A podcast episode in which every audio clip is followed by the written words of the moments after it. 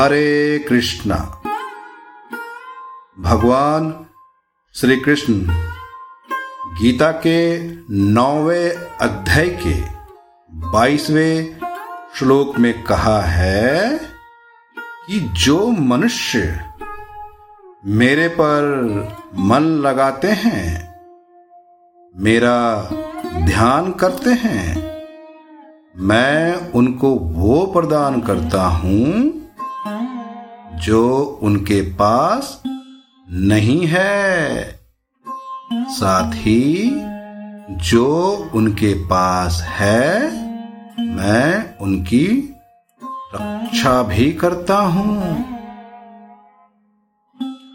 इसलिए ये बहुत जरूरी है कि हम अपने बुरे समय में परमात्मा पर भरोसा रखें।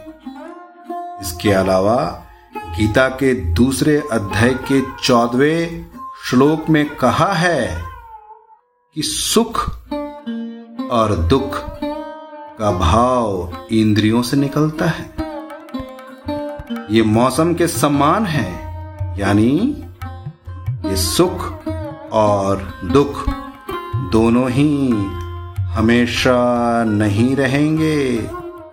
इसलिए हमें सुख और दुख का समान भाव से सम्मान करना चाहिए और सदा परमेश्वर के पद पे बने रहना चाहिए, तभी आपका उद्धार हो सकता है।